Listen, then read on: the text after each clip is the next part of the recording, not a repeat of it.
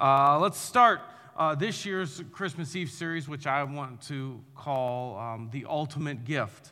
And I have to give this disclaimer up front. There's that gift, big box wrapped in the lobby, and uh, that was supposed to be up here. And the idea was, you know, the representation of the ultimate gift, and we just kind of moved it around, and it, it just, there wasn't room for it. And um, Kathy Scladani, if you know Kathy, I'm in the doghouse because she spent hours preparing that package, and uh, so um, I, you know, I got some, some, some work to do to patch up our. No, I'm kidding. It's not that bad. But um, if you know Kathy, thank her because it was a really good idea and just couldn't pull it off up here. So it's been fun though because the kids are seeing it like during Rise and Shine. and like, oh, what's in that? Who's in that? Um, so anyway. Um, we're going to talk about the ultimate gift, and the idea is that, that um, we're going to see in several passages of Scripture that, that God calls sending Jesus a gift. He gave us this gift, He gave humanity this gift 2,000 years ago, and we're going to take a look at some of the diff- different implications of that. And the, the word for today is anticipation anticipation. We're going to talk about anticipation and the anticipation of that gift because sometimes uh, over the years, as life kind of happens, uh, we lose our sense of wonder and excitement and anticipation surrounding this incredible thing that God did for us 2,000 years ago.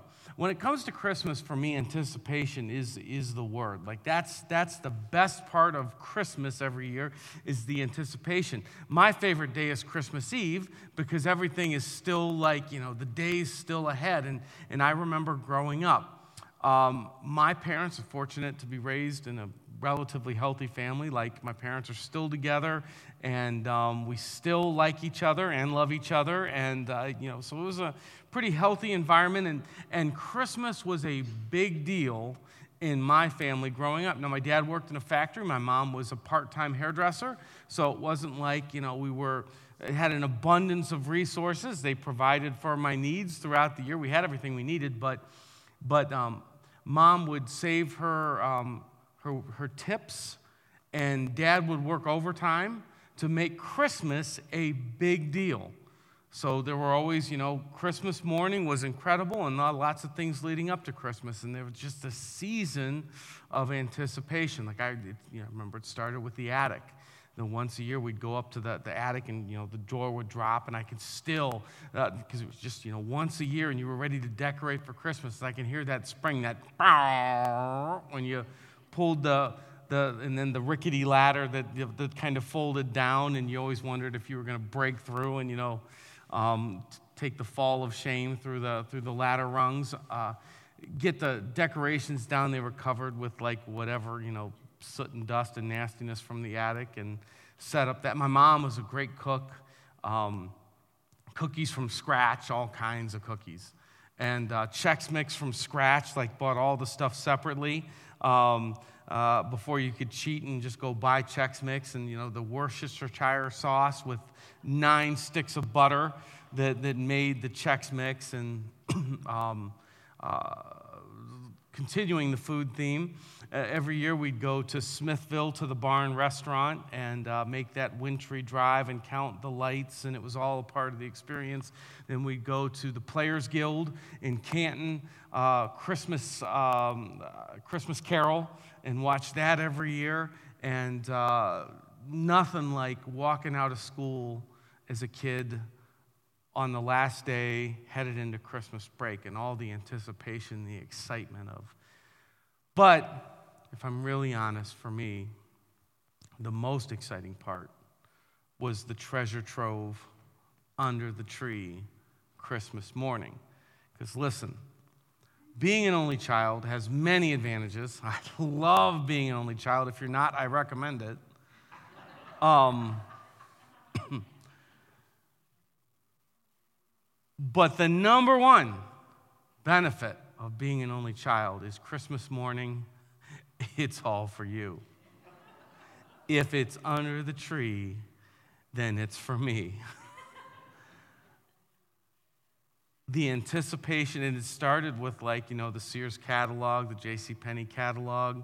Um, that I can still smell the, you know, you open that catalog and you get that ink and paper smell and circling the starter jackets or whatever it was that was going to make my uh, G.I. Joe, whatever, uh, that was going to make my life amazing, and then wondering if it would be under the tree and going down on Christmas morning, and is that it? Is that, you know, what? There's the, the excitement of the gifts, the anticipation of the gifts. So when it comes to the gift that God gave us 2,000 years ago, we're going to read a scripture today that shows us that this was something so big, the implications were so vast that even the angels in heaven looked in anticipation and wonder, trying to figure out exactly what that gift might look like. What was in the box? What was in the package? What are the implications? So we'll see the prophets of old and even the angels themselves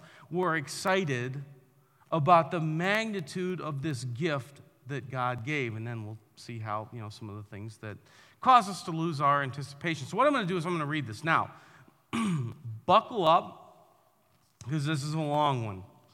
And there's lots of commas and only a few periods. So, this one kind of feels like it goes on and on. But in terms of Christmas um, scriptures, this, this encompasses the gift pretty well. So, hang with me and then we'll uh, unpack it or unwrap it. That was real time comedy. As is evidenced by the laughter. All right. This is 1 Peter chapter 1. Let's start in verse 3. Blessed be the God and Father of our Lord Jesus Christ, according to his great mercy. So, this whole thing stems from mercy We'll talk about that later, according to his great mercy. He has caused us to be born again to a living hope through the resurrection of Jesus Christ from the dead, to an inheritance that is imperishable, undefiled, and unfading. This is an eternal thing, not a temporary thing, kept in heaven for you, who by God's power are being guarded through faith for a salvation ready to be revealed in the last time. In this you rejoice, though now for a little while, if necessary, you have been grieved by various trials, so that the tested genuineness of your faith, more precious than gold, that perishes or is perishable, though it is tested by fire, may be found to result in praise and glory and honor at the revelation of Jesus Christ. Though you have not seen him, you love him. Though you do not now see him, you believe in him and rejoice with joy that is inexpressible and filled with glory, obtaining the outcome of your faith, the salvation of your souls. Take a breath. Here we go. Concerning this salvation, the prophets who prophesied about the grace that was to be yours searched and inquired carefully. They looked into what's in that gift inquiring what person or time the Spirit of Christ in them was indicating when he predicted the sufferings of Christ and the subsequent glories. It was revealed to them that they were serving not themselves but you. This is a gift for someone else. In the things that have now been announced to you through those who preach the good news to you by the Holy Spirit sent from heaven, things into which angels long to look. NIV says, even angels long to look into these things. That's another translation of the Bible. Even angels long to look. So the idea here, this the prophets, the people who wrote the books of the Old Testament, they knew something was coming hundreds of years before Jesus, and they couldn't quite figure out what it might be. And then even the angels in heaven kind of got whispers and, and, and saw some things, but couldn't quite put it, they, they looked on with wonder, trying to figure out the implications of this powerful gift that God was giving humanity when he sent Jesus. Now, it's important to realize when we look at 1 Peter that, that this, was, this was just a couple decades after um, after the, re- the death and resurrection of Jesus. And, um, and one of the things that becomes clear as you, as you read the Gospels is they were still putting this together. Like there was no moment when, when Jesus sort of, you know, just deducted, deduced, here's the bullet point. Like they, they, were, they were putting their, their arms around the implications of all this. And, and so this was still all fairly new. They're, they just knew this is something really big that God has done. There was tremendous anticipation and excitement surrounding this gift that God gave us 2,000 years ago. So, the question to start out today in the series with is, is how about you today?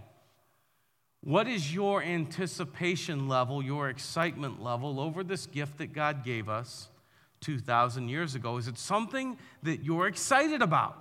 Is it something that you find great joy with? Or maybe it's something you've never really even opened for yourself. Like you've, you, you, you've never really received this gift. You've never thought much about this gift.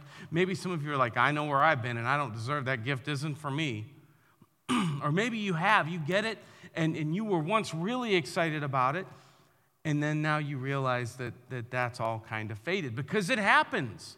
I mean, I've been in ministry 22 years now. I've been following Jesus for like 30 years, and, and I know that, you know, I, I see the highs and lows in other people's lives. They, they're excited, then they fade, and even other church leaders, and even myself, moments of excitement. And, and I was talking to somebody just a couple weeks ago, and this was really what birthed this topic. There's this guy who was um, um, fresh off uh, a few years into, into freedom from addiction, and, and there was just such excitement. Like this dude, genuinely excited about Jesus.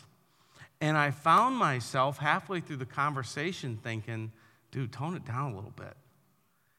I'm like, Alex, what's your problem? You know, this guy is genuinely excited about Jesus, and, and why aren't you that way right now? And I thought, man, I need to explore this a little bit because when we're not careful, life, which comes at us fast and furious, can kill the excitement surrounding this gift that was so big that even angels were excited about the possibilities. Okay? So let's take a few minutes. I want to walk through some things that I see in my life and in the lives of others that generally diminish our excitement for this gift. Okay, they, they, they ruin the anticipation for this gift. And the first one that I see is guilt. Now, I'm not, I don't think, a high guilt person. But I know quite a few people who are just plagued by guilt. And a lot of it has to do with the environment that you grew up in, maybe a church or, or religious authoritarian figure or something. And, and, but, but you really struggle with guilt. Why? Because you know where you've been.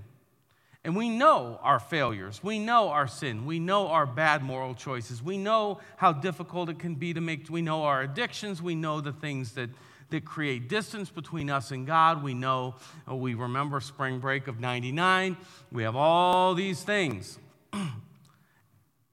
and they're on our mind and plague us again and again and again. And we feel at the end of the day like we just don't deserve this gift. It ruins the gift because we can't see ourselves as worthy of. I, I, you know, I tell you guys this all the time when I, when I um, get to talking to meet somebody, whatever, and it's, what do you do for a living? Well, I'm a pastor, and you see the recoil.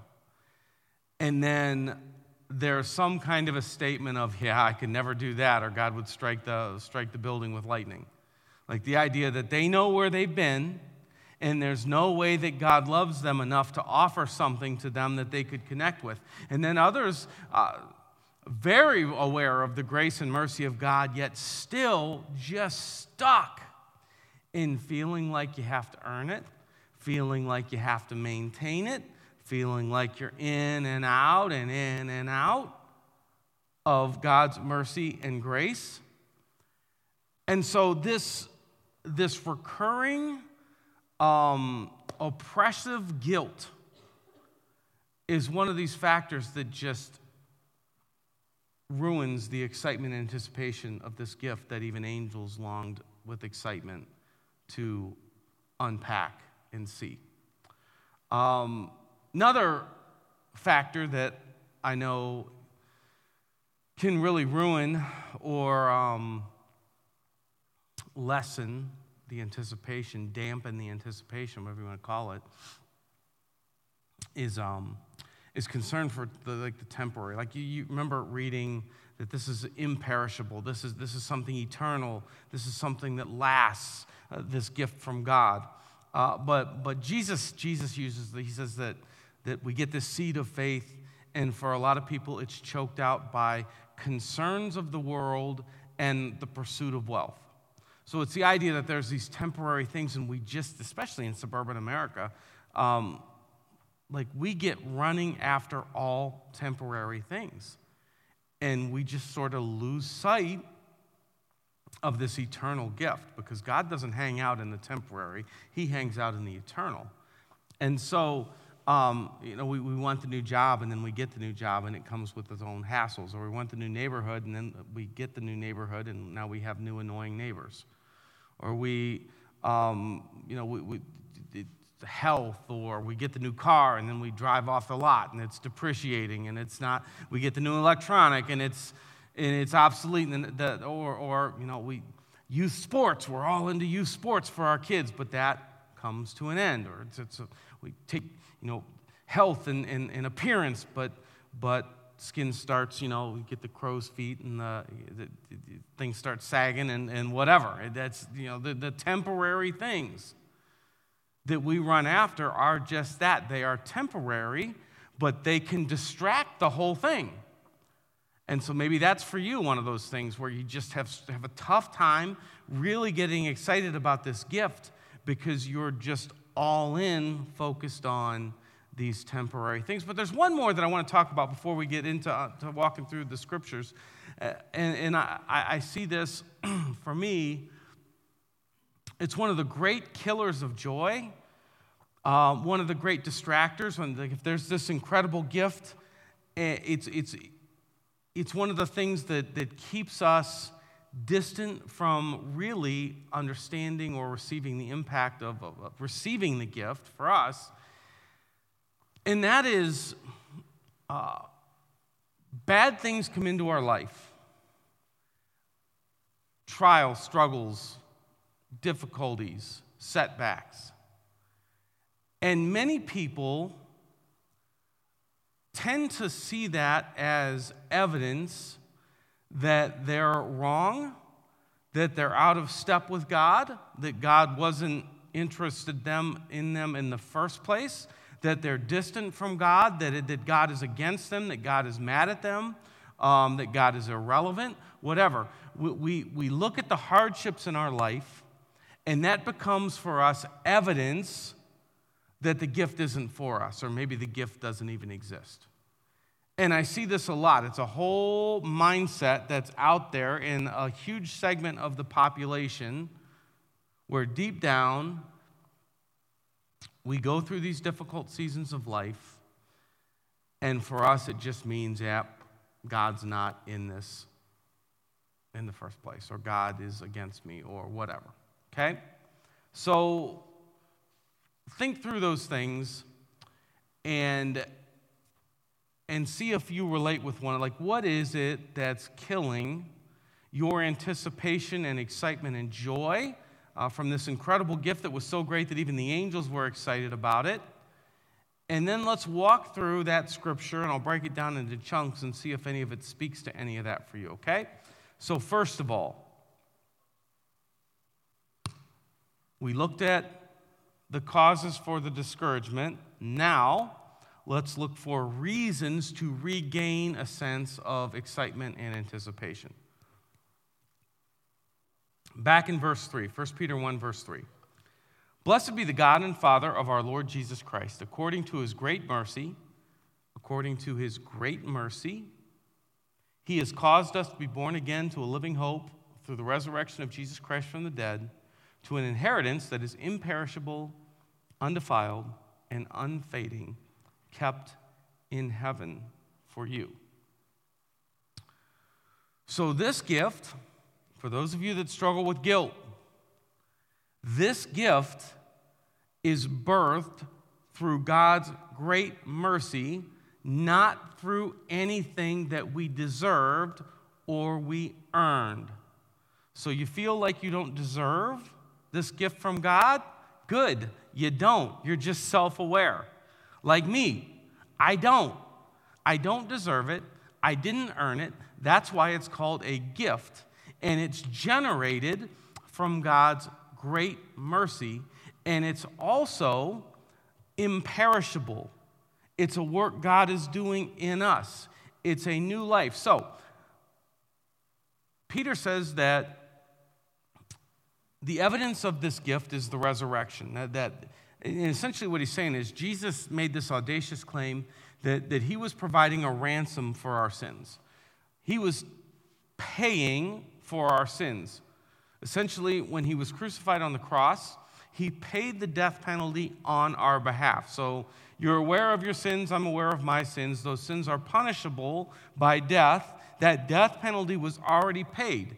It's a gift. It's undeserved. It was done by God. That's part of the incredible nature of this amazing gift that got even the angels excited was God came to earth and he paid the death penalty for us. So it's not about us earning it. It's not about us deserving it. It's not even about us maintaining it. It's, it's imperishable. It doesn't need to be maintained. We are in it through our faith. And it's our faith that makes the connection with the death penalty that was paid for us and that's the gift. It's a gift of great mercy. And it's not something we go in and out and in and out. The Bible says he paid the price for our sins once and for all. And so this is not a gift given or it's, it's not a reward in the sense that you earned it. it's a gift. And it's an incredible gift. And it's reason to get excited about it. and the more you are plagued by guilt, the more excited you should be by the language Peter and many of the other gospel writers and, and authors of Scripture use, because it is from God's great mercy, not because of anything you have earned. Now, we could probably just stop there. But I want to walk through one more aspect of this that, that, um, that I think is very relevant because uh, one of the things that robs our joy as we walk through difficult seasons of life and, and we then feel like that gift isn't for us because God hates me and God's done with me and God's punishing me and all that. This is a real problem in, uh, in society, okay? Well, I want you to walk out of here never being deceived by those thoughts again. So here we go. This is verse 6. In this you rejoice. So, this is the idea of new life, new life that God gives, new life from God's great mercy. We're all excited about that. We rejoice in that. Though now, for a little while, if necessary, you have been grieved by various trials, so that the tested genuineness of your faith, more precious than gold that perishes though it is tested by fire, may be found to result in praises and praise and glory and honor at the revelation of Jesus Christ. So revelation means the uncovering. Paul or Peter says Jesus will be uncovered, you will be with him face to face and at that moment all the work that God's done in you will come to fruition. It's all going to be made known. It's going to be a great moment. And he says, he gives a framework for suffering. he says, Yes, you believe this, but you still suffer. And later he's going to say, even Christ suffered. And that's what I want you to see in this is what Peter says is a part of this gift is we are an exclusive club, a small club that understands that suffering is not punishment from God. Suffering is used by God. I'm not saying God causes suffering. I'm not saying God is thrilled with suffering, but the promise is that no matter what you are going through, God will use that ultimately for your benefit now and forevermore. So when you stand before God someday, all that suffering is going to refine your heart and make you better and make you more connected and everything else so that it's a better moment when you stand before God. Now, we need walking through this world because this world is hard. It is not for the faint of heart. We need a framework for understanding suffering that goes beyond, yeah, well, God's mad at you. Like, that's archaic compared to what Peter says. Peter said, and, and here's the thing he talks about Christ suffering. We, we just read it. But then he says, everybody's going to suffer. You're going to suffer, and it's going to be for your good. Part of the gift of Christmas was that Jesus, God in the flesh, came and what did he do? And he suffered on the cross. Highest form of suffering. And through that suffering, God brought something good. What did He bring? He brought forgiveness of sins for everybody through suffering. So God shows us, I'm going to show you an example here. Suffering brings about something good. And all, the authors of Scripture, they suffered. Peter, who wrote this, was crucified upside down. He suffered. The prophets of old, they suffered. It's a part of the story. It's a part of God's work in you and in me. What an incredible gift it is that God said, I am going to do something to help my people understand suffering. I am going to come and suffer, and through that suffering, save everybody. It's an incredible gift of Christmas to understand suffering, if nothing else. I mean, like, I love the whole forgiveness of sins thing, and eternity with God thing, but I also get this framework for understanding suffering that it's not something that's bad. It's unpleasant, but ultimately God is going to use it for my good because that is what He does, as is evidenced through sending Jesus. Now, one more thing. I'm going to read verse 10. We'll get back to the anticipation. Concerning this salvation, the prophets who prophesied about the grace that was to be yours searched and inquired carefully, inquiring what person or time the Spirit of Christ in them was indicating when he predicted the sufferings of Christ and the subsequent glories. It was revealed to them that they were serving not themselves but you and the things that have now been announced to you through those who preach the good news, things into which angels long to look. Now, here's what I want to close with. How fortunate are we, how blessed are we to be living right now? Because for hundreds of years prior to the coming of Jesus, these great men and women of God could only look in and wonder what's God going to do about this mess? And even the angels somehow talked amongst each other, wondering, looking into what is God doing right now through all this. But we live in a time where we get to see it through the writings and scriptures, and we get to understand this is what God did. This is how God saved the world. This is the meaning behind suffering. This is what we get out of suffering. This is what Jesus came to do. This is how much God loves us. This is a gift of mercy. This is something that we don't have to try to earn like every other major world religion. That's the biggest difference. This is something we don't have to earn. All of this packed into this incredible gift should be cause for great anticipation, great excitement, great joy. And so I hope this Christmas season you can think through some of those joy killers in your life and then think through this incredible passage that Peter gave us for all the reasons to be excited again about what God has done for us. So we're going to do one last song. And during the song, it's one of my favorite Christmas songs. There's this line where, where come and see what God has done. And as Nicole sings it, I, I hope you'll connect with this idea of tremendous excitement and a soul that, that just says, Come and see what God has done, a reminder of the excitement surrounding this gift, a gift so incredible that even angels were filled with anticipation and excitement as they thought about it. Let's pray. God, thank you for this amazing gift that you gave us, and I pray that you would work in our hearts right now through this song and through your word and produce again the excitement that this gift deserves. In Jesus' name, amen.